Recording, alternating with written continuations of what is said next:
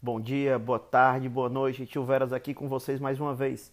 Neste nosso episódio nós vamos fazer algo um pouco diferente, nós vamos sair das nossas dicas e vamos debater sobre esse fato recente que marcou a nossa história de uma maneira muito ruim, que foi o incêndio lá no Museu Nacional, no Rio de Janeiro, e vamos focar esse debate na parte criminal. Para poder me ajudar, eu chamei o meu grande amigo, né, professor Ladão Unifor, especialista em penal, processo penal, direto da Polônia, para nos ajudar, professor Sidney Filho. Tomara que vocês gostem, foi feito com muito carinho para vocês. Estamos aqui com o professor Sidney Filho, direto da Polônia, para podermos discutir sobre essa última acontecimento, né, um triste acontecimento, né, aqui no Brasil, que foi o incêndio do Museu Nacional, né, domingo, né, passado. É, é uma repercussão internacional enorme. O, o museu não tinha brigada de incêndio, o museu não tinha seguro. São uma série de coisas que a gente veio parar para pensar com o professor Sidney das repercussões criminais, né? O que, que pode ter na esfera criminal em relação a esse incêndio. Sidney, meu amigo, é, é com você. Valeu, meu amigo Fernando. Bom dia, bom dia aí a todos. Na realidade, aqui já é boa tarde, porque eu estou no fuso horário. São cinco horas a menos, mas faz uma diferença danada. Quando você pensa que meu dia já está mais ou menos acabando e vocês ainda estão indo para o segundo turno, a gente vê quanta diferença faz. Pois é, domingo foi um dia fatídico, foi um dia triste para todos os brasileiros. É, aqui todo mundo me perguntando o que é que aconteceu. E quando você tenta explicar mais ou menos a realidade do Brasil, para o europeu é muito difícil. É muito complicado quando, por exemplo, você vê nas mídias internacionais, é, como C N N, The Guardian, É, New York Times, eles todos falando que era um prédio de duzentos anos e que nunca teve uma revitalização e que o governo só cortou o orçamento assim, que ia para o U F R J, e eles não conseguem entender como é que não tinha uma preocupação a mais com esse museu, que é, um, que é o nosso maior patrimônio que a gente tem, que a gente tinha, aliás. Então, foi um dia muito triste e continua sendo essa repercussão toda.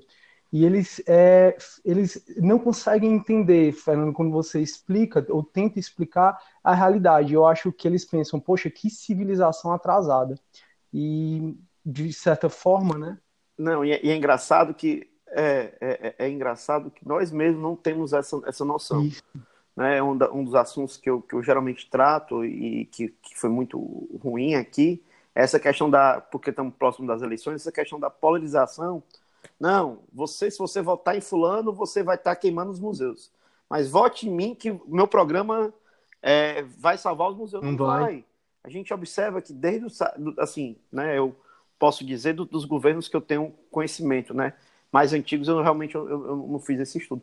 Mas o que a gente tem conhecimento desde o Sarney, Sarney, Collor, Fernando Henrique, Lula, Dilma e agora o Temer, é que não existe e nunca existiu essa preocupação de manutenção do acervo Isso. cultural. Fato. Inclusive, uma das reportagens, é, Fernando, e... desculpa até interromper, uma das reportagens que eu li dizia que dos doze presidenciáveis, só dois deles falam sobre preservação de museu. Não, exatamente. É. Só dois. Né? E, e, e, não são, e não são, infelizmente, não são os, não estão entre os cinco isso. mais votados. Né? Assim, os cinco, teoricamente. E, e isso é o que preocupa a, a, a gente. Né? Não, não existe nenhuma plataforma... No...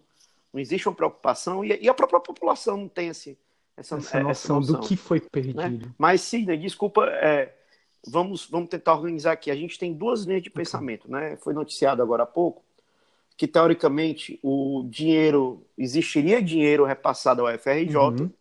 em, em verba suficiente para a manutenção uhum. do, do, do museu, mas esse dinheiro teria sido represado pelo U F R J para outros uhum. fins. Né? E, e, e tem a questão mesmo, não, o dinheiro não foi repassado, mas mesmo assim, como a gente viu, não, não, não existia brigada de incêndio, eu, eu, não, nem só a questão de dinheiro, né? Por exemplo, os próprios seguranças que estavam lá, eles não tinham um treinamento uhum. para lidar com esse tipo de situação. Aliás, não tinha nem água né? para poder debelar o fogo que foi uhum. instaurado. Mas o que é que você pensa? Pronto, vamos lá. São várias questões agora. Porque agora é a mania de todo mundo de dizer a culpa não é minha, né?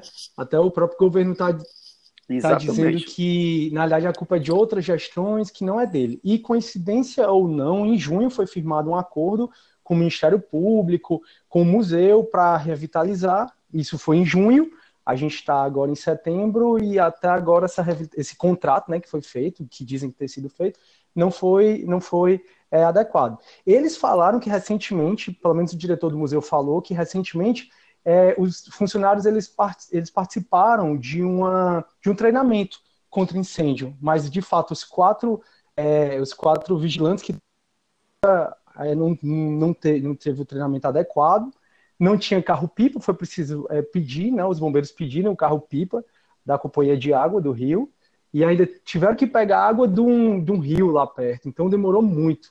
O diretor do museu estava até é, reclamando muito sobre a atuação dos bombeiros, sobre esse delay deles. E sim, a questão criminal.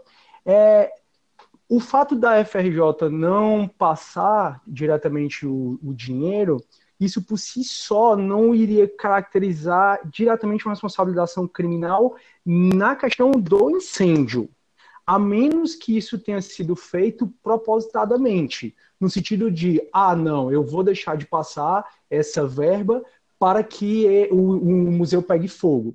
Sobre essa questão, se foi, se alguém colocou fogo, ou se, ou se o fogo foi, foi feito por alguém culposamente, que é aquela sem intenção, aí eu discuto já. O fato de a U F R J ter, um, como foi noticiado, ter tido um, uma verba para destinar ao museu, e ela destinou a outro sem ter a devida dotação orçamentária, isso em tese, e só em tese porque se trata de um crime doloso, é um crime intencional, em tese caracterizaria o crime de desvio irregular de verba pública, mas em relação ao museu não teria, não teria nenhum tipo de, de criminalização. Isso considerando que os gestores disseram, não, a gente tem esse valor para repassar e não vamos repassar. Não teria nenhuma implicação criminal direta no incêndio, porém em tese teria esse emprego irregular de verbas públicas que está no artigo trezentos e quinze do Código Penal. E é, e é um crime que a gente chama de menor potencial ofensivo. A pena máxima dele é de três meses só. Então, vai para juizado especial, se é que vai, né? Para juizado especial. Se é que vai. E aí, né? No juizado especial tem, tem oportunidades para fazer acordo, como a transação penal e a suspensão condicional do processo. No final das contas, hum, acaba não dando em nada. Agora a gente tem que ir por outra linha, porque até o momento, né, que a gente está gravando esse podcast, não se sabe muito do que aconteceu. Se sabe apenas que é, ninguém morreu e quase tudo foi devastado, só o meteoro, né, que foi o grande meteoro, parece que é a única coisa que ficou intacta. O resto tudo teve um certo tipo de, de é, perda, né, de deterioração. E aí, sobre isso, a gente tem que ver alguns aspectos. Os, o crime contra o patrimônio cultural, ele está inserido dentro da Lei dos Crimes Ambientais. A Lei dos Crimes Ambientais, Fernandão, é a nove mil seiscentos e cinco, de noventa e oito. E essa lei, ela no capítulo cinco dela, ela fala dos crimes contra o meio ambiente, e esse capítulo cinco ele é dividido em várias seções. Quando você vai lá para a seção quatro, tem dos crimes contra o ordenamento urbano e o patrimônio cultural. É, essa seção quatro... ela está a partir do artigo sessenta e dois, sessenta e dois a sessenta e cinco. E o crime especificamente é desse, de destruir museu está no artigo sessenta e dois, inciso dois, quando ele fala destruir, inutilizar ou deteriorar. Aí tem no inciso dois, arquivo, registro, museu, biblioteca e por aí vai. Esse crime, ele se for feito intencionalmente, ou seja, se for descoberto pela Polícia Federal, e foi instaurado um inquérito pela P F para apurar o que aconteceu, é, se foi descoberto que alguém colocou fogo dolosamente, aí vai responder pelo artigo sessenta e dois, inciso dois, que a pena vai até três anos, que não é muito, né? Também é muito pequeno, muito também é pouco. Pequeno. Se você for olhar o museu, o que é que ele tem, né, teoricamente, de dinheiro que eu possa ganhar, porque tem outro fato, né? Foi noticiado hoje pelo G um, inclusive que encontraram, né, um, um crânio, e ninguém sabe se é da Luísa, uhum. Mas tem um fato que foi uma entrevista feita com um soldado bombeiro, Rafael uhum. Luiz, ele, ele, ele se acidentou lá no, lá no dia, porque foi o seguinte, ele se dirigiu ao local que estaria a, o, o esqueleto da, da Luzia, né, que é a, é, que é o fóssil, né, humano mais antigo que nós temos aqui nas uhum. Américas, né, a, a, assim que ele abriu o armário que estaria esse fóssil, ele encontrou o armário vazio, né, e tinha um ferro incandescente, que assim que ele abriu o ferro estava tão, tão quente que só da proximidade derreteu a, a, quando ele abriu o armário, uhum. né, para poder abrir esse armário, esse, esse contato próximo do ferro derreteu a luva dele e queimou. Uhum. Né? Ele, ele, tá, ele tá com a mão... Caramba. Saiu, saiu com, com a mão queimada, uhum. né? Mas ele disse que, que o, o, o esqueleto da Luzia não estava no local. Poxa! E aí, e aí que vem a pergunta, né? Como a gente é, tava vendo isso a, a, agora. Então, assim, fazendo assim, uma teoria da conspiração. Né? Imaginemos que, que isso tudo foi planejado, uhum. né? Porque foi perdido a, a coleção egípcia, uhum. tá certo, né? É, né? Foi é o que já, já sabemos, né? A parte e, e, egípcia do museu foi totalmente Exatamente. perdida, tá certo? E, e uma biblioteca de antropologia social também foi, foi destruída, tá certo? Uhum. E fora a questão do, do, do, do esqueleto da, da Luzia. Assim, a gente pode pensar o seguinte, se a pessoa, será que alguém não cometeu esse incêndio de forma criminosa uhum. para poder furtar, né, uhum. é, é, é, esses objetos do museu, uhum. e aí por conta do descaso crescente que o museu tem, né, o descaso constante, não seria um crime fácil de ser encobertado? Isso, exatamente. E, e engraçado, como, engraçado assim, né, trágico, como a gente pode conspirar, conspirar no sentido de imaginar várias situações como a que você está imaginando agora, Fernandão. E realmente, caso isso tenha havido, seria um, um outro tipo penal que a gente poderia enquadrar essa pessoa, que aí aumentaria a pena dela, que aí entraria mais na questão do furto qualificado em concurso com crime de, em concurso com crime de incêndio. O furto qualificado está no artigo cento e cinquenta e cinco do, do Código Penal, parágrafo quarto, e o crime de incêndio está no artigo duzentos e cinquenta. Então, o incêndio é, também pode ser feito na forma dolosa ou também pode ser, pode ser feito na forma culposa.